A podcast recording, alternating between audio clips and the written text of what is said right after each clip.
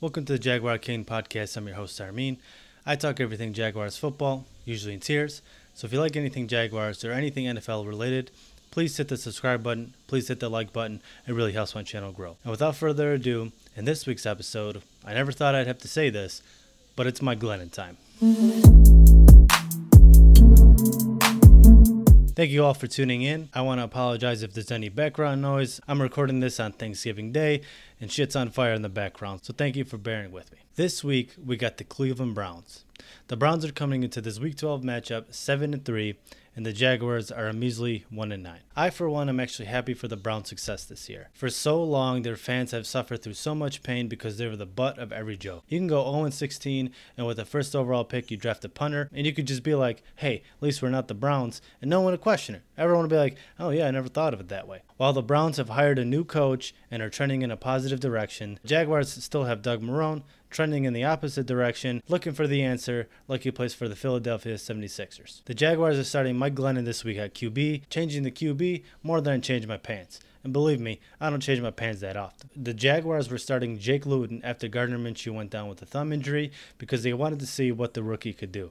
And after three games, they said, fuck it, let's see what the giraffe can do. A guy I didn't even know who was in the league until Doug Marrone and Dave Caldwell climbed the ladder, looked him right in the eye as he was eating leaves off a tree, and said, You're our guy.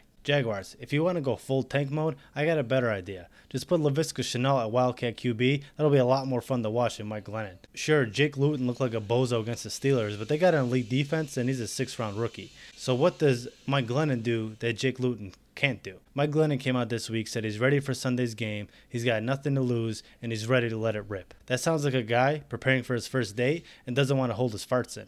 Anyway, that's enough trashing on Mike Glennon. I'm no one to talk here. I have like a 2 and 7 record as a backup QB in a flag football league, but to my fairness, we had salary cap issues and we couldn't field a good team. Let's dive into this Cleveland Jacksonville matchup.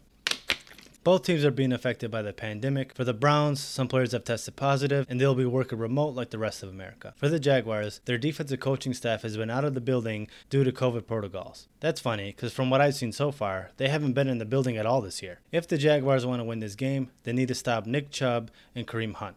Right now, that's the Browns' bread and butter. And the Jaguars are giving up 126 rushing yards a game. That's good for ninth most in the NFL. And the Jaguars took a hit on their D line, losing their best lineman in Josh Allen with a knee injury. So we'll need a big game from Myles Jack and Orange Sherbert. Speaking of Joe Schobert, after a week one victory over the Indianapolis Colts, the former Browns linebacker came out and said, This is the first time in my career I went 1 0. This didn't age well at all. If we stop the run game, that means the game is going to be in the hands of Baker Mayfield. Interesting stat here Gardner Minshew actually has more passing yards than Baker Mayfield this season. It's not the fact that he has more passing yards in the season, it's the fact that he missed three games due to a thumb injury and still has more passing yards than Baker Mayfield. We do have to keep in mind, though, these last three weeks for the Browns, they've been facing awful weather and it's been more run game oriented offense for them. And the Jaguars have a lot of garbage time, always playing behind the games. Still an interesting stat, though, to say the least. Baker Mayfield is similar to that lake effect weather they get over there in Cleveland. One day it's warm and breezy, no big deal, and next day your fucking trees in the living room. Baker Mayfield hasn't been put in the best circumstances since he came to the NFL. Three different coaches,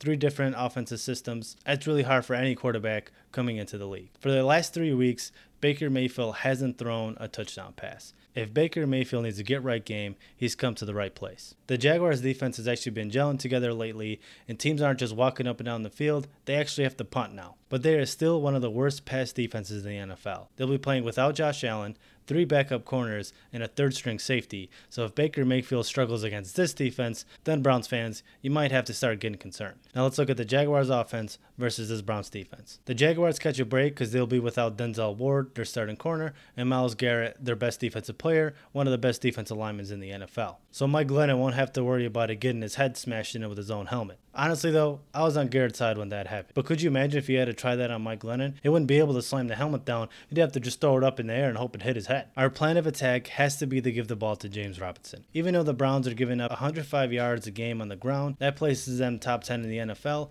James Robinson is still our best player, and we need to get the ball in his hands, whether it's running the ball or outside the backfield on screens and short passes, to let him make some plays because he's really the only guy who's been showing up all season for the Jags. I'm not so sure what to expect from our passing game, though.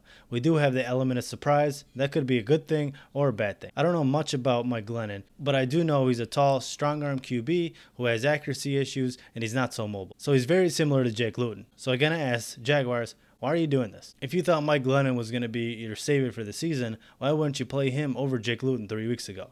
But I digress. Whenever I look up Mike Glennon to figure out anything about him, I search him on YouTube.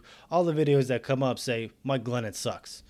So I don't know what to do with that information. If the Jaguars want to win in this passing game, they have to play mistake free football, especially with the Browns playing a clock controlling type game using a strong running game and a good defense. That means we have to take advantage of every possession we do have and score so the game is within reach. Also, if Ronnie Harrison gets an interception, I'd imagine he runs over to the Jaguars sideline and punches Doug Marrone right in the face. So for this week, let's protect Doug Marrone's face. So who will win this game? Do the Browns continue to beat teams they should and keep making a run at the playoffs? Or do the Jags use secret weapon of Mike Glennon and sneak out a victory against this good Browns team and snap their losing streak? I'm going to go with the Browns to win this game 21 to 14. I think the running duo of Kareem Hunt and Nick Chubb is going to prove to be too much for the Jaguars. And Baker Mayfield has a solid day against his Jaguars pass defense, and the Jaguars struggle on offense with Mike Glennon at the helm. Thank you all for watching. Leave a comment down below on your predictions for the game. Do the Browns come away with this one, or do Jaguars sneak away with a victory? Let me know what you think of Baker Mayfield in the comments. Do you think he's a franchise QB? Thank you for all those who have subscribed. Your support means a lot to me, and I'll see you all for the recap.